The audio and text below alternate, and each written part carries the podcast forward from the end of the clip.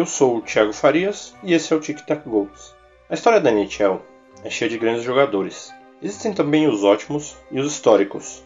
E acima desses estão os GOATs. Existem jogadores que mudam o rumo do jogo, de como o hockey é jogado, e aqui nessa série vamos ver alguns deles. Eu diria que o nível GOAT na NHL é um panteão, e não um culto monoteísta. Entretanto, alguns nomes têm maior peso do que outros na história da liga, seja pela preservação da memória ou por ter marcado mais a fundo o jogo em si do que outros. O tempo passa, a evolução acontece e abre oportunidades para novos jogadores fazerem sua fama e tentarem revolucionar o jogo. O tempo de John Malone já havia passado há muito. Maurice Char era o nome que começava a ficar distante e as eras da NHL passaram. A Original Six Era chegava ao fim. A liga dobraria de tamanho em breve, começando a crescer outra vez na escalada que nos trouxe até os dias de hoje. E exatamente nesse cenário de mudança que alguém veio e revolucionou uma posição, de certa forma. Poucos jogadores tiveram a oportunidade e a capacidade de mudar o jogo na NHL. Esse foi o primeiro deles. Essa é a história de um homem que mudou o jogo.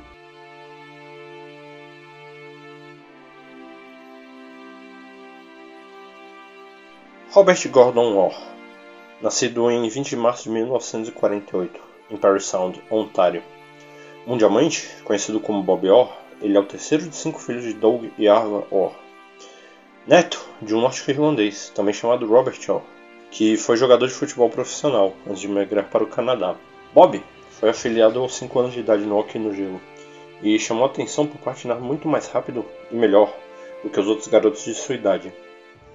Aos 10 anos de idade, Orr passou a jogar como defensor, mas seus treinadores sempre incentivaram ele a continuar desenvolvendo suas habilidades de patinação com stick e capacidade de marcar gols.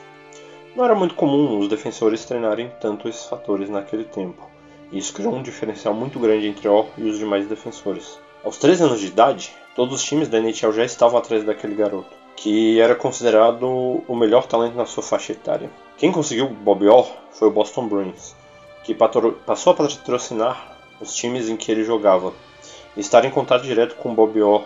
Em 1962, os dois lados chegaram finalmente a um acordo. Segundo o próprio Orr, ele aceitou jogar nos Boston Bruins porque eles tinham um plano para o futuro e muito talento entre os prospectos. Naquele mesmo ano, Rain Blair convenceu o dono do Boston Bruins a reviver o Oshawa Generals, que era um time das ligas juniores, e montar o primeiro elenco todo ao redor do talento de Orr. Na temporada de 62-63, o time jogou na Metro Junior Hockey League A.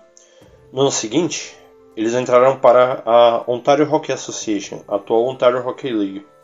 Bob Orr passou três temporadas na então OHA, quebrando recordes e mais recordes de pontuação, mesmo sendo um defensor. Ele acabou liderando os Generals para a final da Memorial Cup, mas se lesionou e o time foi derrotado. Quando 1966 chegou e Bob Orr finalmente completou 18 anos, o Boston Bruins fez o que todos esperavam, convocou-o para a NHL. O primeiro desafio que Bob Orr teve foi convencer que serviria mesmo para jogar como defensor. Ele conseguiu isso durante o training camp do, do time, mesmo com os treinadores tentando fazer com que ele jogasse como atacante. Assim, ele pisou no gelo no dia 19 de outubro de 1966 e Bob Orr mudou a história da NHL exatamente no primeiro momento que jogou pela liga. Abre aspas. Orr será o dono desse troféu daqui para frente. Fecha aspas. Essa é uma citação de Harry Howell ao receber o Norris Trophy ao final da temporada de 66-67. Nessa temporada que faz estreia de Bob Orr, Orr foi o segundo mais votado para o Norris Trophy e venceu o Calder Trophy, que é o prêmio dado ao melhor calor da temporada.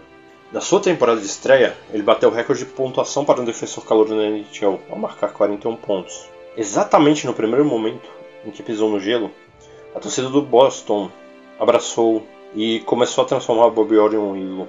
E suas performances, completamente diferentes daquilo que todos estavam acostumados a ver naquela liga, fizeram com que Orr ganhasse atenção fora de Boston e atraísse mais torcedores para as arenas, mesmo com os Bruins sendo visitantes. Bob Orr era uma experiência catártica, já no começo de sua carreira. As palavras de Harry Howell se tornaram verdadeiras. Bob Orr venceria o Norris Trophy todas as oito temporadas consecutivas entre 1967 e 68 e 1974 e 75. Não importava o quanto ele se machucava ou era machucado, passava por cirurgias, recuperações, não havia nenhum jogador ao seu nível. Seus joelhos eram ruins, ele perdia jogos, sentia dores e mesmo assim simplesmente dominou a NHL. Além do Norris Trophy, Ora empilhava também outros troféus na carreira, incluindo o Hart Trophy em 1969, 70, 1970, 71 e 1971, 72. Essas três temporadas foram a trinca dourada não apenas de Orr, mas de toda a história do Boston Bruins. Tudo começa em 1969-70, quando Bob Orr ficou marcado para a eternidade. Como já citado anteriormente, é, Bob Orr venceu o Norris Trophy, que é dado ao melhor defensor, em todas as zonas do jogo. E o Hart Trophy, que é o prêmio de MVP da NHL em 1969 e 70. Além disso, ele venceu o Arthur Rose Trophy, que é dado ao maior pontuador da liga. Ele terminou aquela temporada regular com 125 pontos, tendo jogado todos os 76 jogos. E nos playoffs, continuou a ser dominante. Ele era a cara do Big Bad Bruins. Os Bruins foram o segundo melhor time da divisão leste concentrava o grupo dos Original Six. Eles passaram pelos Rangers em três jogos nas quartas de final da Stanley Cup, depois varreram Chicago nas semifinais e chegaram a uma final da Stanley Cup pela primeira vez em 12 anos. Pela frente estava o St. Louis Blues. Os Bruins não tiveram dificuldades contra os Blues. Venceram facilmente os três primeiros jogos da série. O quarto jogo foi uma batalha no Boston Garden. St. Louis não queria ser varrido na final pelo terceiro ano seguido. E Boston lutou para fechar a série naquele jogo, na frente da sua torcida. Cada time marcou exatamente um gol em cada período do jogo. E o empate em 3 a 3 no placar levou a partida para a prorrogação. Esse foi o momento exato em que Bob Orr entrou para a eternidade. Demoraram apenas 40 segundos do início da prorrogação até o gol vencedor. Boston pressionou na zona defensiva e roubou o disco no forecheck. Ele fez o passe para Derek Sanderson e recebeu de volta, na frente do gol. Disparou, sofreu um tripping, mas fez o gol. Calhou naquele momento de Ray Lucier, que era do Boston Record American, estar no lugar certo na hora certa. Lucier não era para estar tá lá naquele lugar, porque o fotógrafo que estava na posição acabou saindo para comprar uma cerveja e demorou mais do que devia. Lusser captou o momento em que Ora estava no ar, como se voasse feito super-homem, enquanto caía depois de sofrer o tripping e comemorava o gol, com os braços estendidos. Lusser nunca ficou rico ou famoso por essa foto. Na realidade, oficialmente nem recebeu os créditos da foto. Mas ele ajudou a criar um dos momentos mais icônicos da história da NHL, uma das fotos mais famosas da história da NHL. E lógico que depois do título garantido, Bob Orr recebeu o prêmio de MVP dos playoffs. Na temporada seguinte, 1971-72, Orr continuou com sua escalada ao sétimo céu quando estabeleceu a marca de 102 assistências, um novo recorde até então. Mais cedo, antes daquela temporada, ele assinou o primeiro contrato no valor de 1 milhão de dólares na NHL. Contrato de 5 anos, recebendo 200 mil dólares por temporada. Os 132 pontos dele nessa temporada são até hoje o recorde de pontos na NHL para um defensor humano em temporada. Além do impressionante mais 124 quando se fala de plus-minus, que é o recorde geral da liga até os dias de hoje. Mas os Bruins encontraram os Rebs na primeira rodada dos playoffs e caíram muito antes do esperado. Entretanto, no ano seguinte veio a segunda Stanley Cup da carreira de Bob Orr. Novamente sendo o melhor defensor e jogador da temporada regular, com os Bruins sendo o melhor time da temporada regular. A busca pela Copa foi compensada com vitórias fáceis sobre Toronto Maple Leafs e St. Louis Blues antes da final. Na grande final, Boston enfrentou Nova York, Bruins contra Rangers. Foram cinco jogos difíceis para os dois lados, mas os Bruins conseguiram sair na frente da série liderando por 3 a 2. Oh, abriu o placar no jogo 6. Os Bruins conseguiram segurar os Rangers em pleno Madison Square Garden e marcar mais duas vezes para garantir a Stanley Cup. Curiosamente, sendo o primeiro time a vencer uma Stanley Cup dentro de Nova York e no Madison Square Garden. E mais uma vez, Bob Orr levou o Conn Smythe Trophy. A carreira de Bob Orr parecia não ter limites, porém as coisas começaram a mudar justamente a partir de 72 73. Em 1972 73, Orr começou a sofrer mais com as lesões, perdendo mais jogos, exceto por 1974-75, mas era um sinal claro que seus joelhos estavam se deteriorando. Em 73, ele ficou de fora por 15 jogos. No ano seguinte foram apenas 4 jogos perdidos. Inclusive, em 1973-74, os Bruins voltaram à final, mas perderam para o Philadelphia Flyers em 6 jogos. 1974-75 foi a exceção, como já citado anteriormente. Orr conseguiu jogar durante toda a temporada, somou 135 pontos, ganhando seu segundo Arthur Trophy da carreira. Nesse momento, ele tinha uma sequência de seis temporadas batendo a marca de 100 pontos, mas os Bruins já não impressionavam e nem intimidavam mais tanto assim. 1975 é o ano que marca o fim daquela geração chamada de Big Bad Bruins. O time caiu contra Chicago na fase preliminar dos playoffs da Stanley Cup e foi a última vez que Bob Orr conseguiu jogar na pós-temporada. Tudo piorou depois disso. Em 75-76, ele fez uma cirurgia no joelho, voltou apenas em novembro. Porém, depois de 10 jogos, não conseguiu mais jogar naquela temporada. Seus joelhos estavam doendo muito. Bob Orr seria free agent naquele verão. Os médicos diziam aos Bruins que logo ele não seria mais capaz de jogar. Os donos tentavam vão vender o time por muito dinheiro. Mas a condição para isso acontecer era que Orr precisava fazer parte do elenco. No meio disso tudo, acabou que Bob Orr e o Boston Bruins nunca, mais, nunca acabaram chegando a um acordo. Na realidade, Bob Orr tinha um agente chamado Alan Eagleson, o homem por trás do primeiro contrato milionário da NHL. Orr confiava muito em Eagleson, mas Eagleson agia sempre mais em interesse próprio. Nas negociações com os Bruins em 1975, o time chegou a oferecer 18% da de sociedade para que ele faz, para fazer Bob Orr ficar na equipe.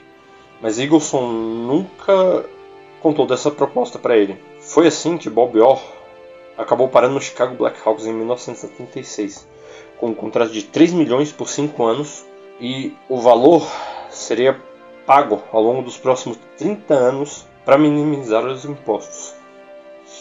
Orr jogou apenas 20 jogos em 1976-77 Perdeu a temporada inteira de 1977-78.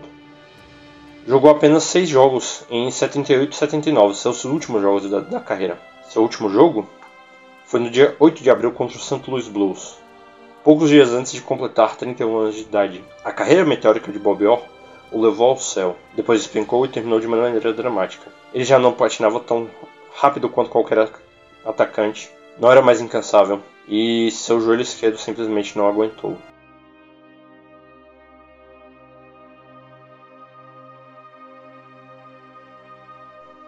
Já em 1979, o Hall da Fama abriu uma exceção para ele e imortalizou Bob Orr aos 31 anos de idade, sendo a pessoa mais jovem de toda a história a se tornar membro do Rock Hall of Fame.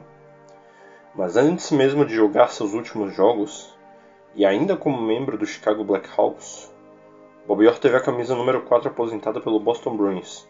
Isso aconteceu no dia 9 de janeiro daquele ano. Isso por si já nos dá um pouco da dimensão do que foi Bob Orr como jogador.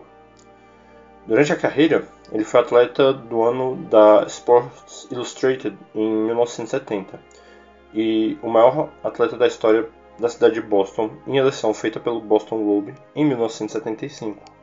Fez parte da controversa lista da ESPN chamada Sport Century, que foi a eleição dos maiores atletas da América do Norte, mas sem o México, no século XX, ficando em 31º lugar eleito o melhor de, defensor de todos os tempos em 2010 pelo The Rock News e vários outros prêmios por sua carreira.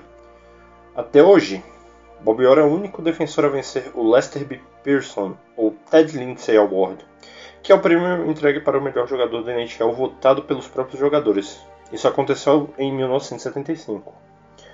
Em 1969-70, ele se tornou o primeiro e único até hoje a vencer quatro dos prêmios maiores da NHL. Né? Naquele ano ele venceu o Hart Trophy, Norris, Arthur Ross e Conn Smythe.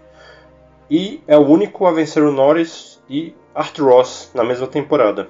Os 139 pontos e 102 assistências de Orr em 1979, desculpa, 1970 71 ainda são o recorde para os defensores em uma única temporada. Ele chegou a ter o recorde de gols na posição até 1985-86, quando foi ultrapassado por Paul Coffey.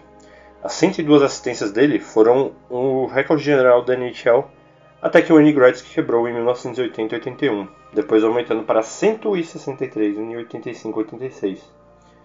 Ele detém o recorde de hat-tricks por um defensor na carreira com 9. E apesar de ter sido um defensor, tem a quarta maior média de pontos por jogo em geral da NHL na carreira, com 1,39. Bob Orr mudou a forma como os norte-americanos viam o papel do defensor no jogo. Ele revolucionou a NHL na posição e mudou o futuro. No mundo já nem era mais uma novidade um defensor que atuava por todo o gelo e era perigoso finalizando, quando Orr fez sua estreia na National Hockey League em 1966. Mas ele trouxe uma nova perspectiva de jogo para a principal liga no mundo mesmo assim. O ser humano Bob Orr passou por muitos problemas na vida. Foram 13 ou 14 cirurgias no joelho esquerdo, nem o próprio Orr sabe direito o número. Em 2008, uma marca até usou o joelho cheio de cicatrizes num comercial mostrando o mapa para o sucesso, né, entre muitas aspas, a típica glorificação da dor e dificuldades adotada na cultura do sucesso individual. Em 2009, o joelho de Bob Orr foi substituído para que ele finalmente tivesse o resto da sua vida livre de dores. Mas muito antes disso, Orr terminou sua carreira e descobriu que estava falido mesmo com os grandes salários recebidos. Ele soube somente então que Alan Eagleson havia faturado muito sobre seu trabalho através de fundos e empresas no nome de Orr. Bob e Eagleson fizeram um acordo para terminarem a relação, Eagleson comprou a escola de hockey Bob Orr. No mesmo ano, Orr processou Eagleson. Ele foi então tentar carreira de técnico no Chicago Blackhawks, não deu certo e Chicago não pagou o que devia. A senhora abriu outro processo atrás do que era apenas o direito dele. Anos depois, já no final da década de 1980, ele precisou usar o fundo dos ex-jogadores da NHL e descobriu que não poderia ter acesso, mesmo nunca tendo deixado de contribuir com o fundo. E assim, Orr, junto a outros ex-jogadores, processaram a liga em 1991 por impedir que o dinheiro do fundo fosse usado e para mudar o controle desse fundo, da NHL para a Associação de Jogadores. Durante esse tempo, Bob Orr viveu de emprestar seu nome para negócios e produtos, fez comerciais e tudo mais o que foi necessário para conseguir pagar as contas e ter uma boa vida. E finalmente, em 1996, ele abriu a sua agência de jogadores, que cresceu, fundiu com outras agências e hoje é parte do Orr Hockey Group. Sua agência representa 20, 21 jogadores ativos e mais 20 aposentados. Alguns dos membros do Hall da Fama entre eles. Bob Orr é casado com Margaret Lewis desde 1973. Eles têm dois filhos e dois netos. Ele nunca abandonou seus companheiros de time e NHL. Notavelmente, ajudou Derek Sanderson a tratar de seus vícios em álcool e drogas. E mais tarde nas cirurgias do quadril e tratamento de câncer. Tudo isso junto aos outros companheiros de Boston Bruins.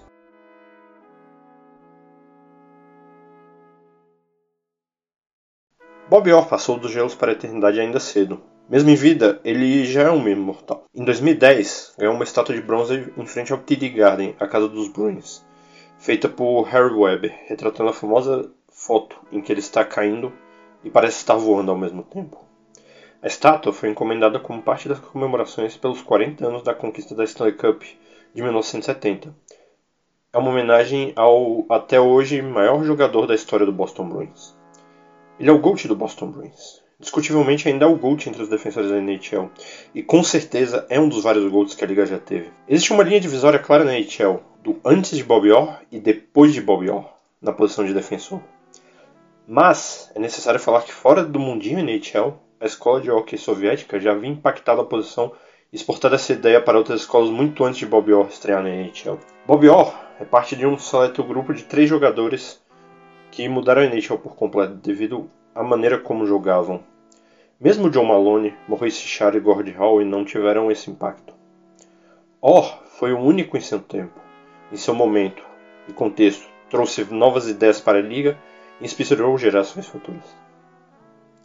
Dennis Potvin, Paul Coffey, Chris Kelly, Scott Niedermayer, Brian Leach, Adam Fox, Kyle McCarr e todos os outros que vieram depois dele foram ou são como são porque Bob Orr foi o protótipo desse tipo de jogador na América do Norte.